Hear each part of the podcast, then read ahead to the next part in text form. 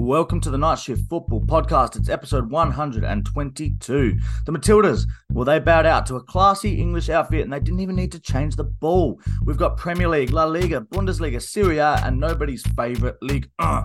And the big question everybody's asking this week who is the most punchable bloke in the Prem and why is it Bruno Fernandes?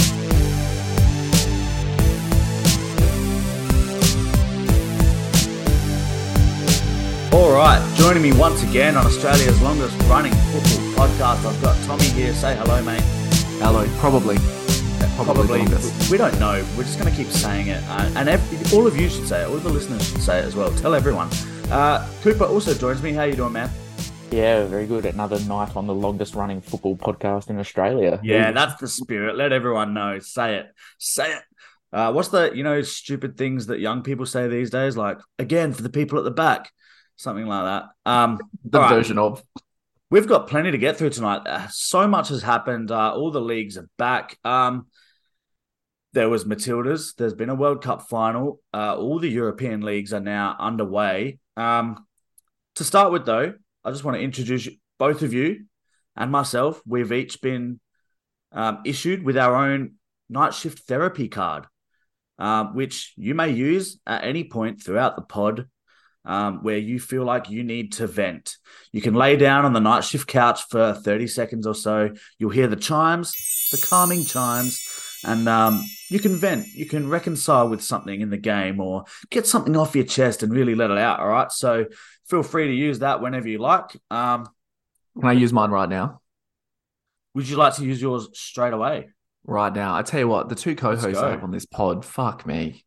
I could just I could write a book Mm. The amount of times you guys have let me down. Mm. Is that what it's for? I mean, I feel like this is something you could have you could have had this conversation with us off air. I feel or like that would have been actual a, my actual that, therapist. That would have been the polite thing to do, or with an actual therapist, which I suggest you do seek out now. Yeah, especially you and, having you and all of my ex girlfriends, especially having watched you um, do these Zoom calls on our podcast, sitting naked in front of your computer camera just for all to see. All right. Gy- gyrating. I can't perform unless I'm naked. Should naked. Let's get into some football. All right. I'm going to need about 10 therapy cards after this opening chat. Let's go straight into the Matildas. We'll wind it all the way back to Wednesday night. Um, of course, semi final. There was so much hype about it. Uh, Tommy, were we were we outclassed? Were we just not quite good enough for these guys or or these mm. girls? Or um, you know, what's the what's the case here? What's going on? I didn't personally think it was class factor. I thought that there was two main reasons that we lost. There was the tactical setup of both managers. Uh, one clearly more superior than the other one. Uh, I guess you can guess which one. Uh, the other one was the physicality of the game. Yeah. Which is, I think, was maybe the main thing. And there's obviously there's heaps of chat about all of the fouls that were committed uh, early in the game by the English players on Sam Kerr and et al. That's not the physicality I'm talking about. I'm talking about in the challenge, in headers, winning second balls, yeah. um, even just general movement from set pieces and stuff. We were we were minnowed in that respect. Yeah, definitely. Um, just like bringing the heat kind of thing you know. Mm. And we don't we don't have that mongrel in us, do we? No, it was it was really lacking. Um, it was pretty noticeable as well early on. I know the commentary team at halftime were a bit upset and sounded very biased. They were talking about the referee losing control and not giving enough yellow cards to England players, but I didn't think there was that much in it that deserved yellows. They were just imposing themselves on the game, um, and we weren't. Cooper, what did you make of it? Yeah, they just um they seemed like Tom said, more up for it physically. I think England, they were, you know, it's a World Cup semi final. I don't think you can necessarily go out there and expect the, you know, England playing this, this three back, five back, whatever you want to call it. They don't do. Experienced defenders like Millie Bright back there aren't going to go at a Sam Kerr who's, you know, starting one of her first games for the tournament, hasn't played that many minutes of football, and she's probably the best player on the pitch. They were always going to go at her. Um, I think there was probably a few times that two or three knocks on Sam Kerr that were fouls and weren't given given early. Um, But that's just we saw in the final, and we'll get to that. But that's just how Tori Penso refereed this entire competition, and you know it almost backfired against England the, when she refereed in that that function in the final. Um, but I think they just needed to move past it and get on with it and go. You know, if she's not going to give these fouls, then we need to get up for this physically and match them. And the Tillies just never did.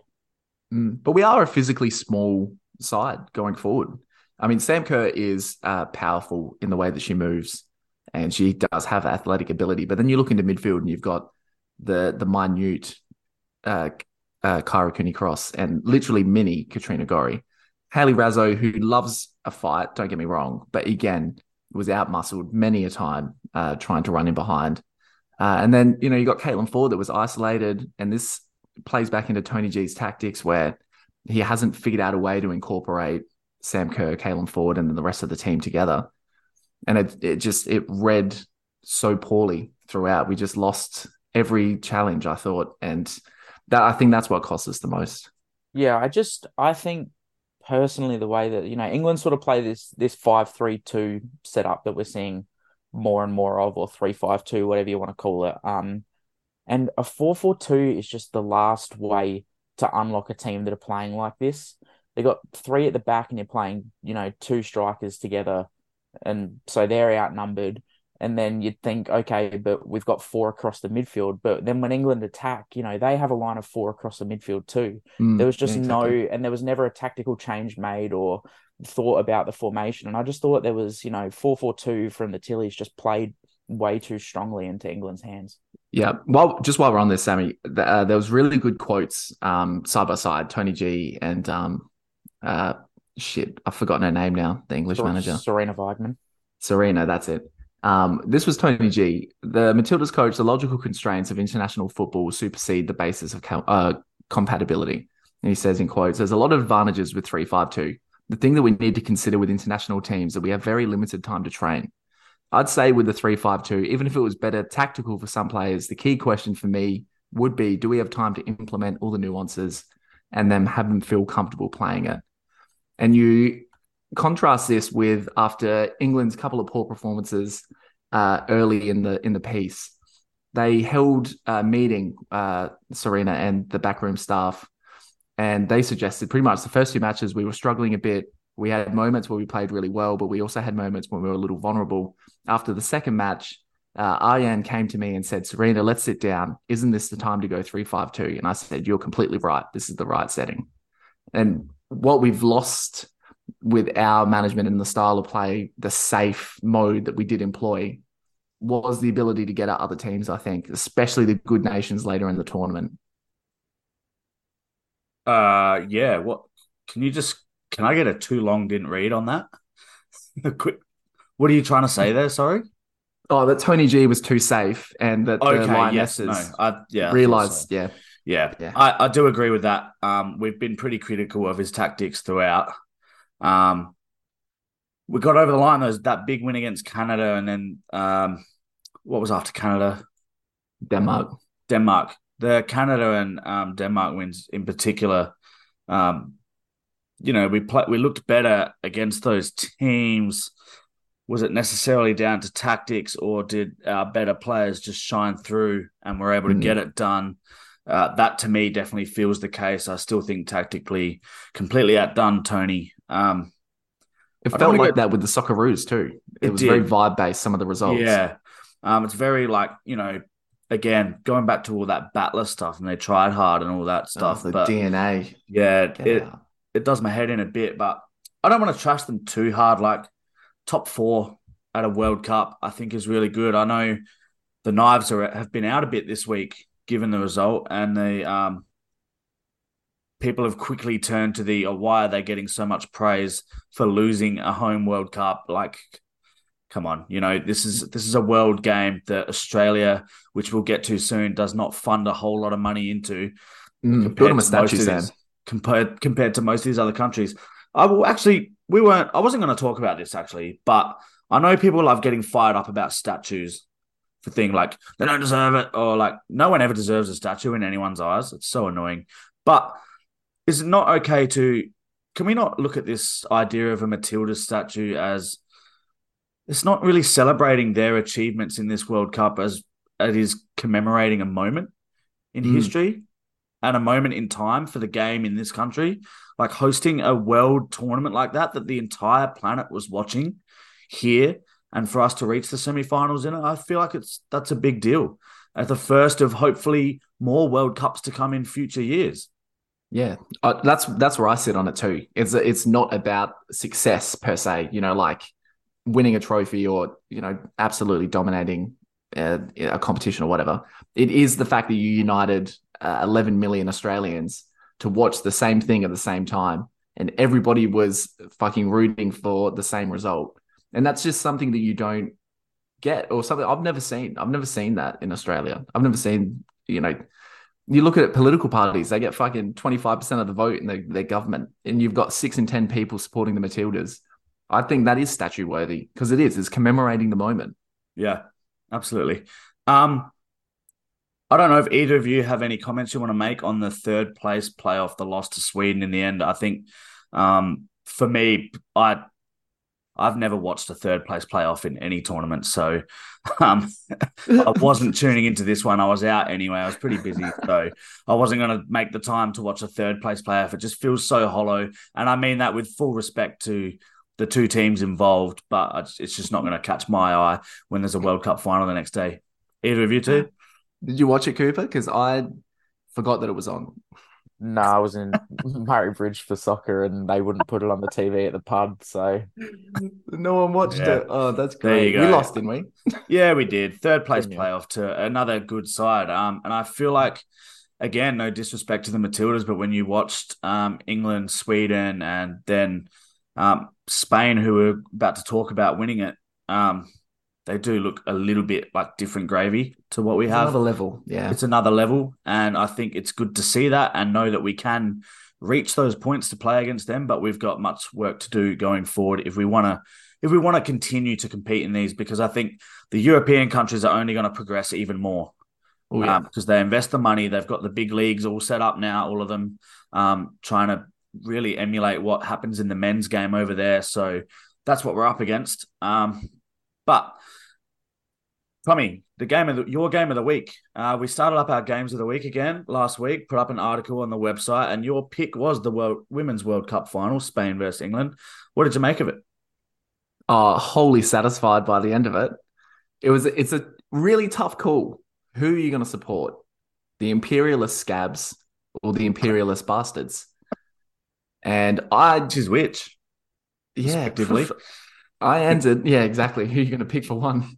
I sat on the, the Spanish side. Um, Okay. and I'm gladly gladly jubilant that they, you know, came out and absolutely rolled the Lionesses. They were just utterly dominant. I just I thought they Mm. were better in absolutely every department. They were. I, oh, I think they were. Cooper, your take as a as a faux Englishman. Somewhat of a pom. And uh, yeah, completely agree. Um, I thought to take nothing away from the Spanish players, Mary Earps was probably the best player on the pitch, then followed by Oh. eleven, then followed by eleven Spanish players. She was the sole reason that the Lionesses didn't probably lose this game three or four nil. You still had to Um, throw that in and there. And then Mm. 11, 11 Spanish players behind her, or you go whatever, eleven Spanish players in front of her, Mary Earps, Daylight, and then the other ten Lionesses. They just weren't up for this whatsoever, and they were lucky that this didn't get a little bit embarrassing. Yeah, typically, uh, typically final esque the scoreline on paper when you look at it, the one 0 Um, and there were patches in that second half that really felt like when you're watching a tournament where two teams play in a country um, that is like you know neither of them are the host country. Uh, the crowd's not always that into it because the game can be a little bit cagey at times. Um, and then all of a sudden, uh, like in the second half, it lit up. Spain already up 1 0.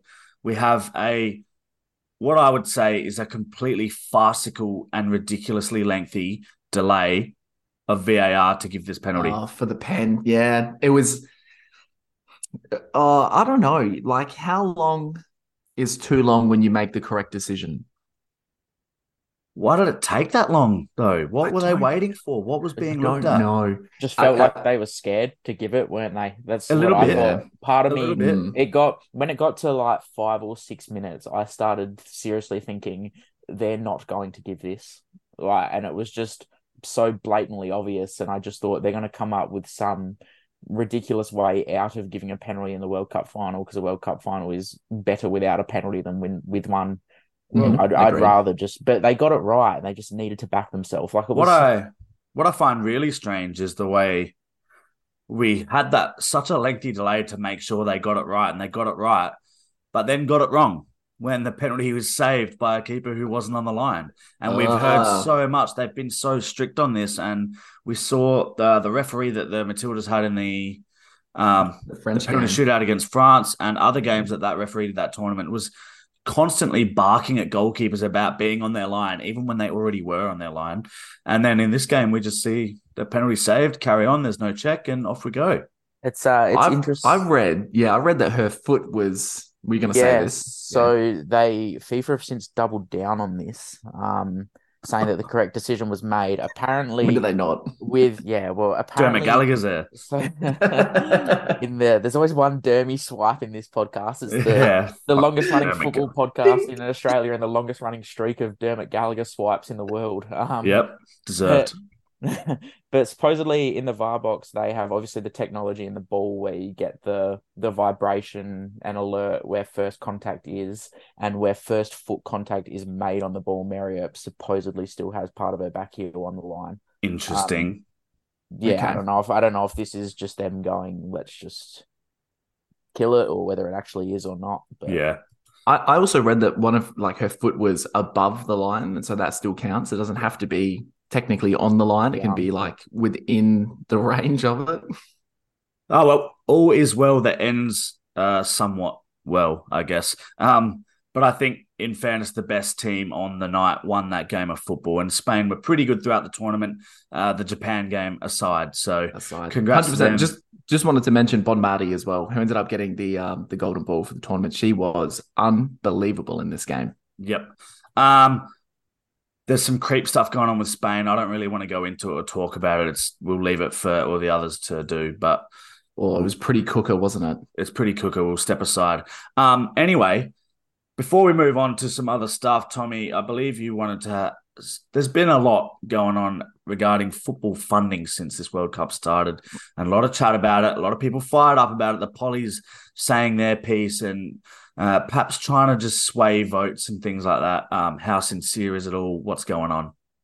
It's very opportunistic um, to have pretty much every state premier out and about with the Matilda scarf on, razzing up the team, saying they're behind them and involved.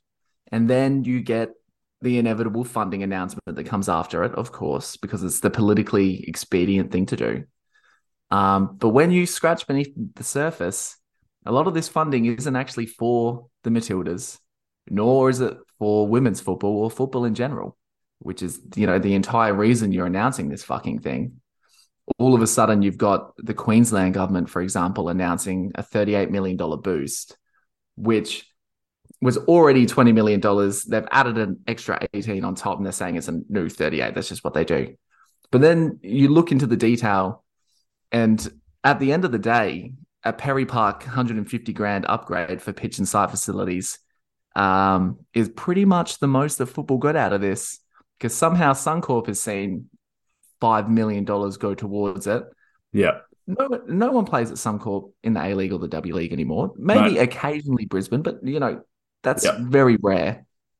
You pass that down. The most egregious thing I saw that they said the this is a game changer for women's sport. This is Annastacia Palaszczuk. As Ballymore provides a major boost to women's rectangular sport, rectangular sport, yep, in Brisbane and the home of the Wallaroos, which Brilliant. isn't the Matildas, funnily enough. not That's that is not diff- their name. That's not their name, so they may not be getting this. Uh, uh, they the investment is going into the Rugby Training Centre of Excel- uh, Excellence, Brilliant. Go the of Matildas. which the Queensland Reds will also find some funding as well. Ah, Brilliant. So it's all worked Bizarre. out well then. Vince Rugari said it best. when other sports ask for money, the government gives it to them. When football asks for money, they give it to other sports. Yeah, we have seen this everywhere, time and again.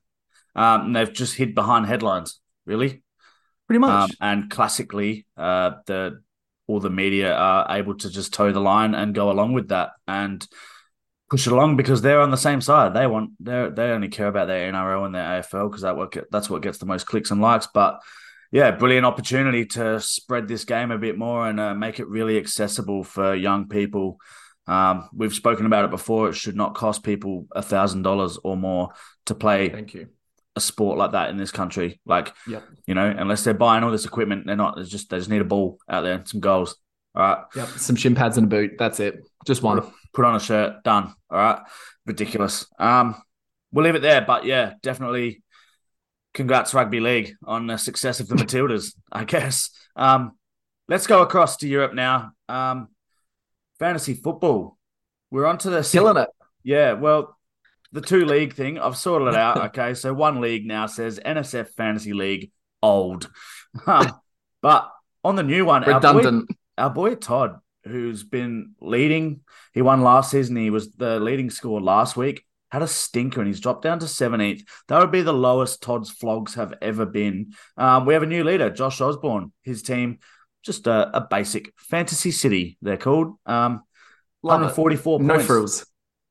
144 Shit. points leads the way from Mo's uh, Goa Mo's. What a team name, Mo Walker. Well done. Do it, do it, Cooper. There you go.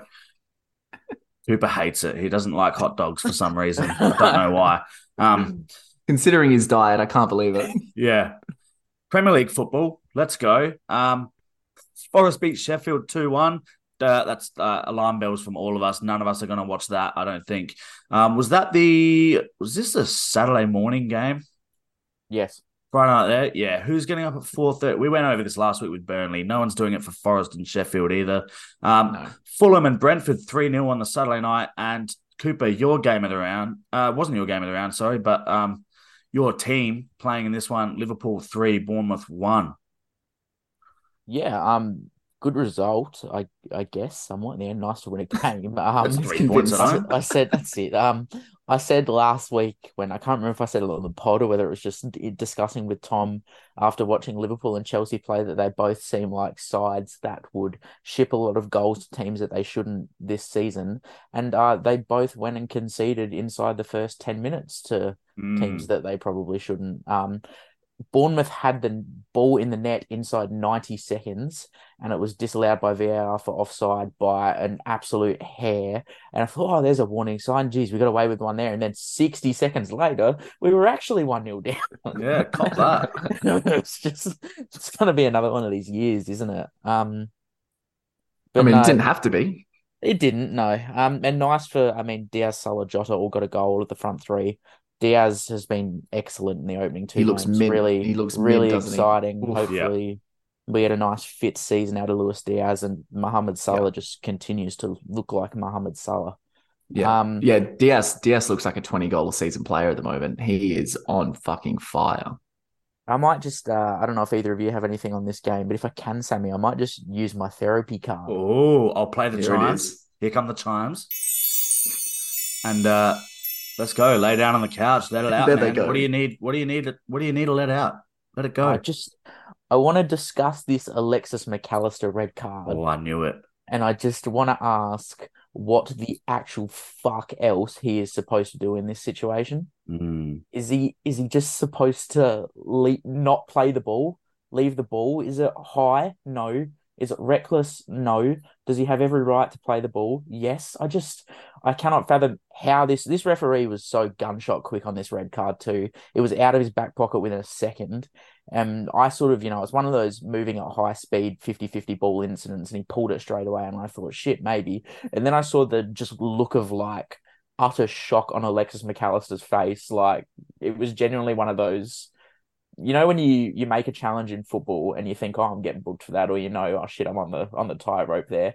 He looked like he genuinely didn't even think he was going to be booked for it. And he, turned, he heard a whistle turned around. There was a red card in his face, and he just had no idea. And I I saw it on replay for the first time, and I thought I don't know why I let myself feel this way, but I thought oh, it's all right. He'll get called over to the monitor. He'll go and have a look. He'll go, shit, I'm a bit of a fuckwit, and he'll come back and take the red card away. But but no, nothing. And if this doesn't get, obviously we've heard nothing of it. So if it doesn't get, if Liverpool don't, you know, challenge this or take this to review, and it stands, he's going to miss three games because of this tackle. And it just seems ridiculous that we're punishing players so hard for things like this. In All true right. therapy fashion, though, how does this make you feel about your mother? Shit house. Wow, Cooper went for about nearly a minute there. He just went and went and went. He obviously really needed to get that out. Um, I hope you feel I'm glad. for it. This is Um, a safe space. it won't. It will not get overturned. Why would it? Mac Allister is going to get a few games, and uh, that's something that we're just going to have to cope with going forward, I guess, man. So, uh, thanks for sharing, and I hope you feel better. That'll be eight hundred dollars, please. It's not a red card, though, is it? Like It's not. we've we've rallied against this kind of thing. He's dangling a side foot there. He's trying to side foot the ball. Like he's not. There's nothing malicious or reckless in it at all. It's it's completely ridiculous. Yeah, Um, that's it. It's a genuine attempt.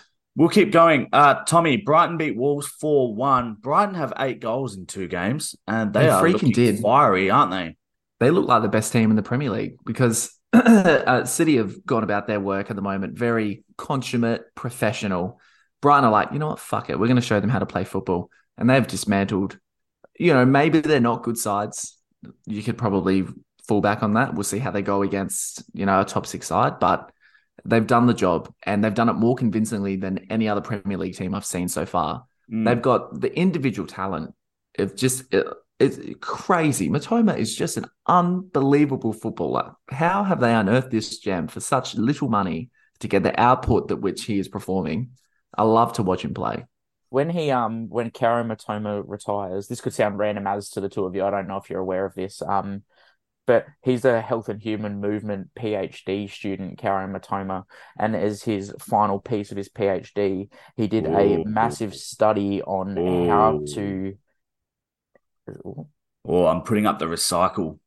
The recycle here. Yeah, I I think we've I've done discussed this. this, before. Uh-oh. Um, yeah, the massive study on driving at players and atta- Dribbling. dribbling. at defenders. What I do want to, what I was going to say here is after, you know, we talked about this came out sort of 14, 18 months ago, whatever it was. We've now watched him in the Prem for a season and a half. And I seriously hope that when this dude's time is up, we get to see this piece in a book or something because it would just be a phenomenal read, I reckon. yeah. This is the uh the, the Anthony Golek of stories right now. huge. Um, I'm I'm just going to keep it moving. But um, Spurs played Man United the next night. Um, or sorry, that morning. Tommy, you had an eye over this. Ange's first home game for Spurs. Ange has done to Spurs in two games what Manchester think Ten Hag has done to them in two years. Mm. and is just beautiful to watch. It's poetry that his first win is against this bang average, overrated, overspent, overhyped Manchester United side. Well, on this Man United side, I would like to pose the question to both of you. Uh, who is the most punchable bloke in the Premier League? Uh, now, in my intro, I said it was it's Bruno Fernandes, and I don't see how either of you could make an argument that it isn't. Do you agree, Coop? Yeah, I agree. Um, I think two of the we sort of had a just random discussion in a group chat late Sunday night about the top five most punchable heads, and Sam said that he thought that Everton had three of the top five, and I agree. Um, He's not wrong. And I also think that Man United have the other two because if I wasn't going to punch the shit out of Bruno Fernandes, it'll be Antony. It'd be Antony. Yeah. That- I think that's where my my yeah, that's I where my eggs lie. We we don't want to. Um, I I'm not an advocate for violence or uh, anyone going out and assaulting anyone, but I think everyone, listeners, in uh, listeners as well, in their workplace, everywhere, you do get that feeling. You know, some people just give you that feeling. You just want to slug them. And uh, Tommy, why did Bruno give you that feeling this weekend? Oh, for me, I mean, when does he not? But this particular weekend, my days, for him to post game sit in a change room for three days waiting for an apology, I mean, that is punchable areas. Yeah, he went on a bit, um, sooking about the. I guess the flack the referees copped last week. Uh, when I don't know why he's worried about Wolves not getting a decision against them. It doesn't affect United; they won the game. Um, but he's just is a lot of whataboutism from Bruno there. Um, oh yeah, it's a false had, equivalence. He had an absolutely brilliant chance. So did Rashford in the first half to put them up. United could have had him on toast. They played much better than they did uh, the week before against Wolves and have lost. Mm. Uh, they played terribly against Wolves and won. So if I was Bruno, I'd shut up and not get my face punched. Exactly. Do you want to get no? not at all. He um that Rabona uh, a potential assist to Rashford would have been one of the craziest goals we yeah. have seen this season. He but may Rashford, have been offside, but he was a donkey and he missed it. And he missed it. But yeah. the Bruno miss was just that's horrendous. horrendous. Like yeah, that's crimes against football. And then you want to sit there and complain about the media and referees and things like that. Like just just grow up, Bruno. I've had enough of you. Um, anything else? Anything else on that game on Ange or Spurs or United? I would like to play my therapy card, please. Oh, play the chimes. Lay down, let it out. Here we go. And of course, the first one was always going to be about these scumbag Reds. Look, there's been a lot of chat about a certain vacancy up front, which may be filled by an alleged or a dropped rapist. Like, let's not go into the details so much. Yeah. My therapy session, I would just like to apologize to any of the Man United fans that I've wronged in the past, um, because your club has made an excellent decision in saying that this guy should be allowed to play football for you anymore. And so slow clap until until you read the press release that they put out, which basically just admonishes everything that he's done. And they've essentially said if it wasn't for the woke mob online, you would be a Manchester United striker. But alas, yeah. Our sponsors and the people that pay our wages have said it's not a good idea. So unfortunately, son, you can't play for us. Okay. And how does that make you feel about your mother? I just I wanted to give her a kiss on the cheek. That's all. It's it was right like that, wasn't it? Man United statement this morning. It really did read as a. Uh, it's unfortunate that you're getting all this hate online, Mason, and because of that, uh, we don't want you to be a Man United player anymore. Not because you potentially, allegedly, may or may not have, uh, can definitely hear it in the audio, sexually assaulted someone. Um, it's not because of that. It's because of the the hype that that brings, and we're not sure if we hmm. want that, whether you did it or not. Uh, pretty poor from United. At least they're getting rid of him. That's a start, but it's really uh, trying to wash their hands of um, I don't know what. Just yeah, it's pathetic. It was weak. It really yeah. was weak um, at a time when they could have gone really strong. Um, Man City beat Newcastle 1 0. Cooper, this was your game of the week um, after Newcastle's thumping win at home to Villa in round one and Man City's demolition job of Burnley. What did you make of this? Yeah, it was a cracking tactical battle of football. And I'm not sure that that's necessarily what I expected coming into it. I sort of, even after last season, had Newcastle down as a bit more of like that kind know we just we spoke about that with the Tillies and how we hate saying it, but that fighting dog of a team that just like they don't necessarily play beautiful football, but this I said it last week. This midfield is if Joelinton and Bruno are going to run around like headless chooks and create this thirty yard barrier of space for Tonali and continue to go into a game against City, and the two of them manage to against what is the best team in the world managed to still give Sandro Tonali this much room, they're going to be a good side. And they were excellent again, and they were unlucky. They had chances. They fluffed a few chances. Um, there's one moment in the second half that uh, Callum Wilson is going to want back, where Rodri turned the ball over with a back pass, and Newcastle are away three on one. And rather than playing a simple pass to his left or right, mm. Wilson tried to body feint past Ruben Dias and just got yeah. stood up like a mug. Um, and I think if he had that a hundred times over, he'd pass it a hundred times over. Oh, I doubt it. Ninety nine, it seems. Yeah. Ninety nine times, maybe. Not um, that he's one. A, he's a, he's a dirty goal scorer, my guy. But City have this. I said, you know, it's I, in my write up during the week. Foden through the middle looks excellent. Um, yeah, who needs KDB? And he can do it all. He looks so good through the middle. Um, and if they're going to play Julian Alvarez up front with Erling Haaland and they can find a combination that works, they're going to be even more untouchable than they already were. Mm. And I didn't think that was possible. Um, Newcastle put so much effort and attention into Erling Haaland in this game, and he had chances and he, he probably could have scored, but you know he didn't get his have his usual effect because of the attention that he got. But Alvarez just ran rings in the open space or around the one defender that was allocated to him every single time. And it's going to show teams that if Alvarez is up there, you can't just bulk defend Erling Haaland because you have to defend Julian Alvarez as well. Yeah. I just great I, point. I don't understand how you beat this team.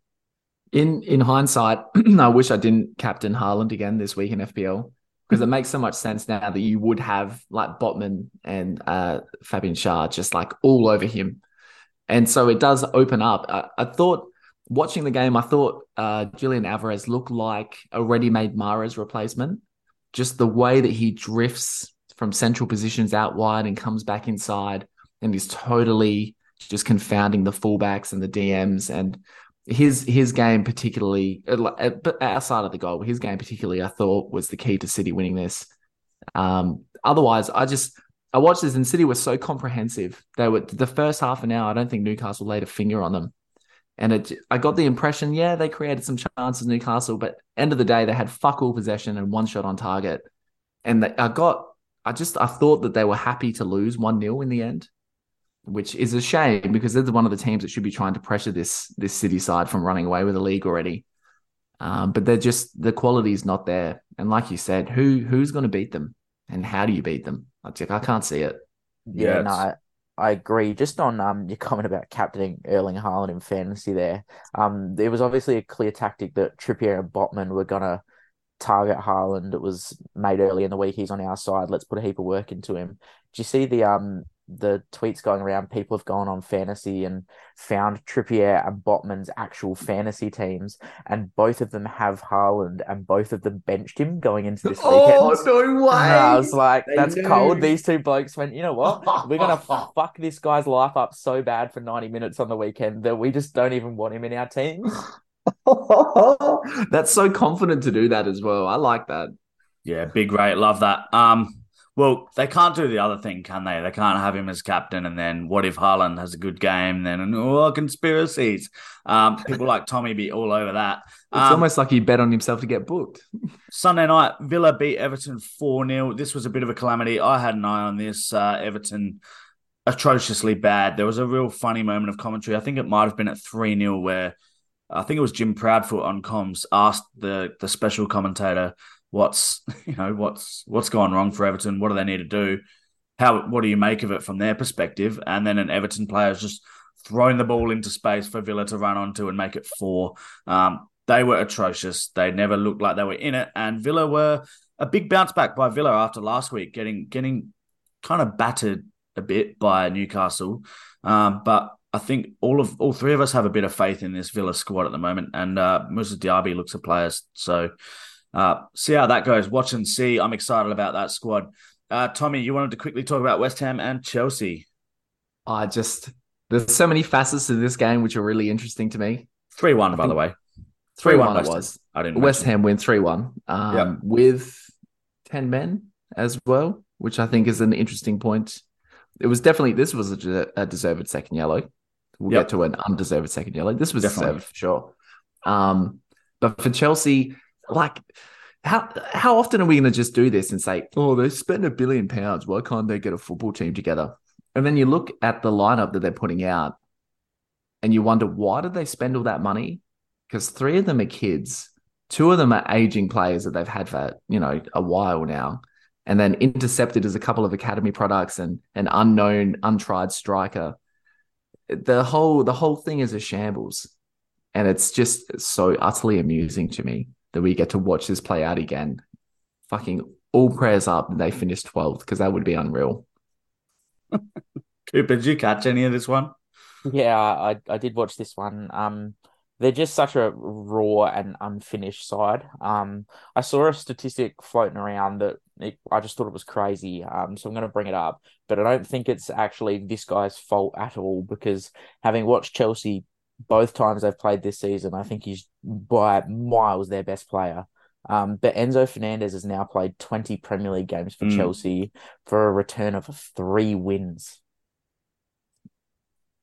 That's That pretty is a mad stat. That's actually mad. yeah. He You is know great though. Like he is great. He's pretty good. He had a good game in Yeah. this as well. Yeah.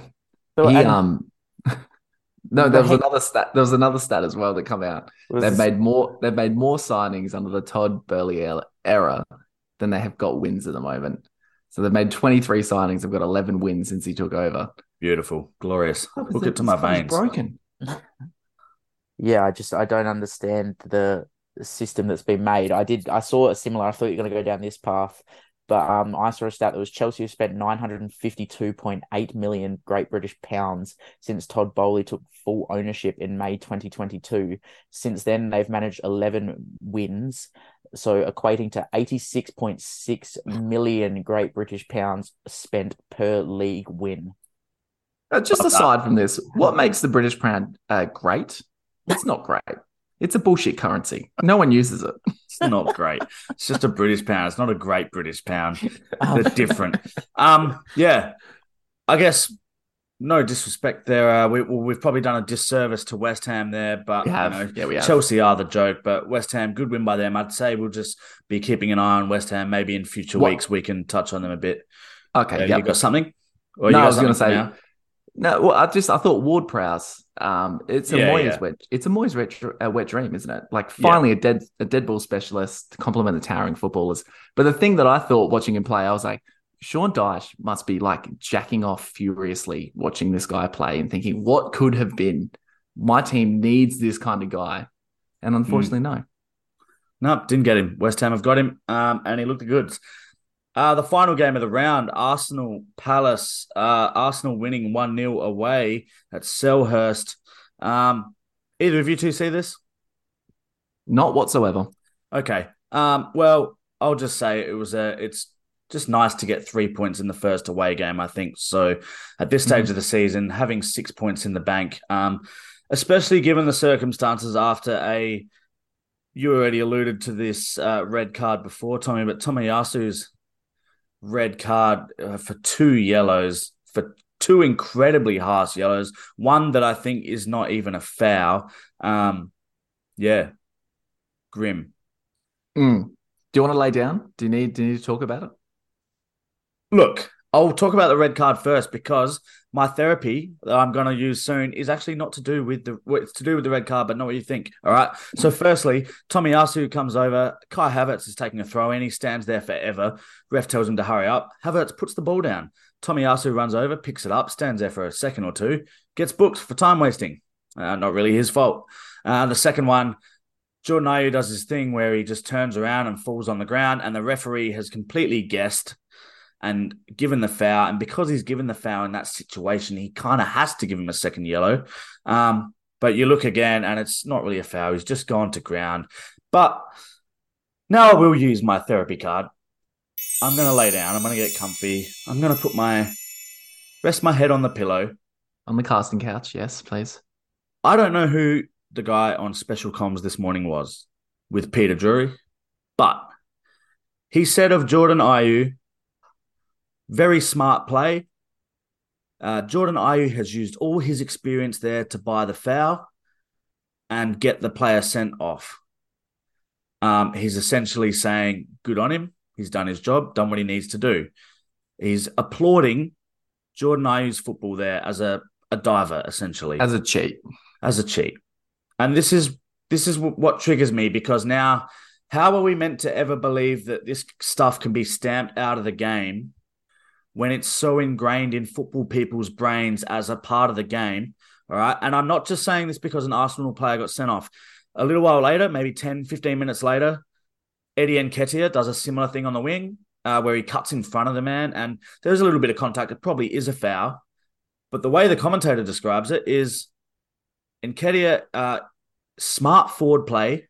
He throws himself to the floor Yeah. and he's applauding it. He is actually applauding the player while saying he throws himself to the floor to buy his team the foul. We just, I don't understand why, how a commentator can be on TV uh, to the world. This goes out, kids all over the world watching this game, and they're going to hear that and they they watch it enough already and they try to copy it. And now they're hearing commentators applauding players who do it. Um, it's it's it's just not cricket. It's not in the spirit of the game, is it?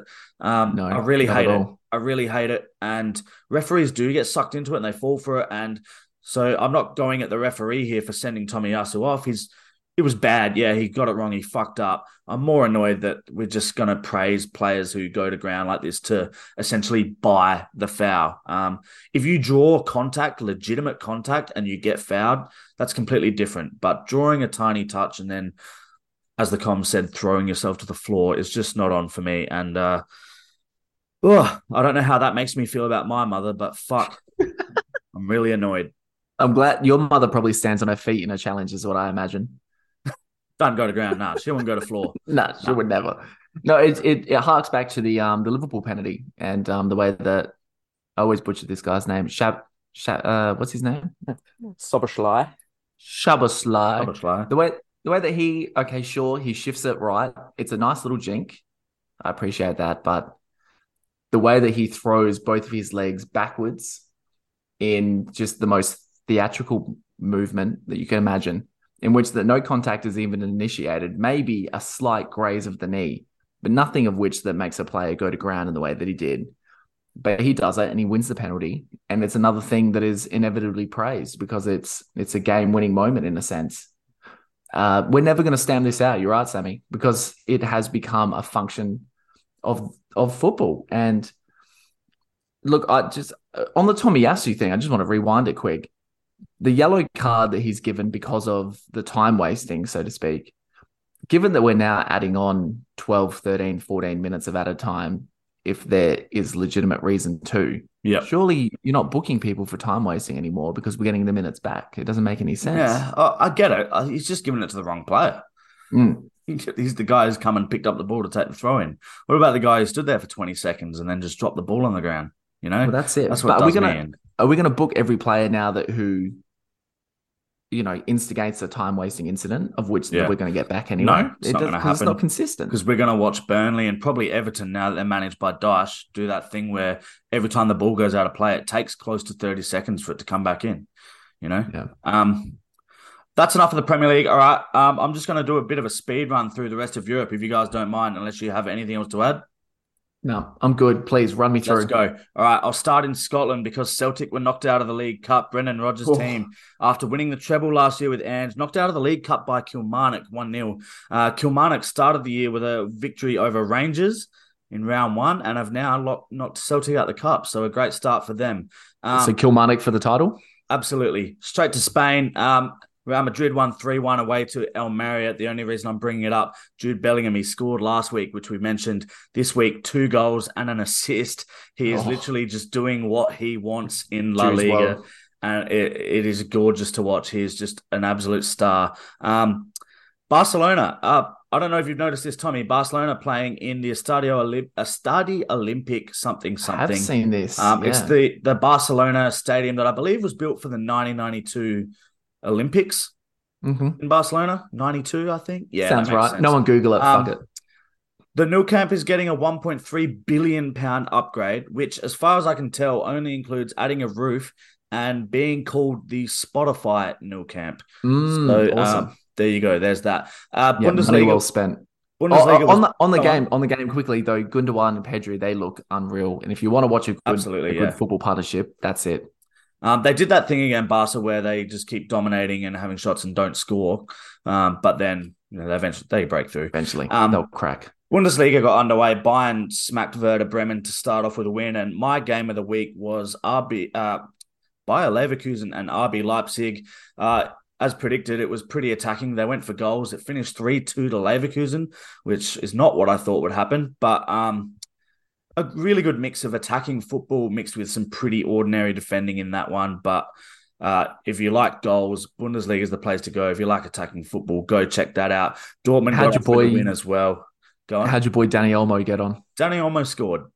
He did. Scored there you go. Yeah, he played okay, but um, Dortmund looked good. Uh, uh, sorry, Leverkusen looked good. uh, Xhaka, Granit Xhaka is going to be a handy inclusion back in that league, I think. So Yeah, he's a pretty cool. experienced head now, and he can play. People Yeah. people love to take the piss out of him. He's a bit of a meme, but he can play. Um, Mhm. Borussia Dortmund got a good win at home. Not a good win, but they they got three points. A late Donyell Malen goal, getting them over the line, over to Italy. I know you'll love this, Tommy, because um, Milan got off to a win with goals to Christian Pulisic and Olivier Yes. Giroud. Um, and it was a banger too. Pulisic's. Absolutely, it was. It was a ripper. Um, Juve got a big win to start. Napoli got a big win to start with your boy Victor Osimhen uh, on the score sheet for a double, I think, or just the one. I can't remember. It's in my notes here somewhere. Um, and Inter, another one of your boys, uh, 2 0 win for Inter and Lautaro Martinez with both goals. goal. Um, Cannot last- believe nobody has come in for him. I know, unreal. Uh, Inter are my pick to win Serie A this season, by the way. Mm, Uh, I didn't get a chance to write that anywhere before the season started, but nice. Inter are my pick to win it. Um, the last thing I'll leave you with, if you want to see any other highlights from any football this week, go and watch the highlights of Roma v Salernitana. Salernitana. Salana, Uh, Cooper might be able to turn that into a shitty TikTok with copyrighted music again. Um, Antonio. Antonio Candreva, who made a great career of himself in Serie A at uh, Sampdoria for a long time, um, at Inter, back to Sampdoria. He is now at Salernitana. At the, the age of 36, he is just proving that old myth about the Italian players and aging. He scored a banger off both feet. Um, you know, nothing too out of this world, but I still think you should go check it out. Great goals from an, an aging guy, just just strutting his stuff. He can't run and beat players anymore, so he just hits them from outside the box on his left foot, his right foot, does what he wants. And that's my uh, European wrap. For as long as there are people that are older than me still scoring bangers in professional football, I will support them because the, the list is dwindling. Yeah, wild. Absolutely wild. Um, anything else you guys want to add, Cooper? Have you got anything? Cooper's sitting there with his mic muted. He's just shaking his head at me. He's like, no, European football, no. Little no. little boy's got to go to bed. He can't do the night shift. Anything else, Tommy? Nothing. I love it. He was about to say something. He was just like, nah, Yeah, just cut him off. Fuck him. nah. Right. yeah, whatever. We'll wrap it there. Um, thanks for listening. Hope you enjoyed. Uh, get around us on the socials. Share the pod with your mates. Go onto Spotify. Give us one of those five star review things. Do it. I dare you. Have a good week, folks. Yeah, please do it. Please, please, please, sir, give us a rating. We need it so badly. You know, the amount of times in the last week that someone has like asked me or Sam a question in a group chat, and our response has just been, "Tell me you don't listen to the podcast," without telling me you don't listen to the podcast. We don't have You- to make conversation anymore. Just listen to it. You I gotta like let pe- them know. people just go like, "Oh, these two guys are on a football podcast. They'll have an opinion about this." Not these two guys are on a football podcast. I wonder if they spoke about it on said podcast. Hmm. Well, this is going to be damaging for you when you realize I'm still recording this and I'm going to send it out there. I'll put it out there. Do it. Yeah, all Seriously. right, good. See ya.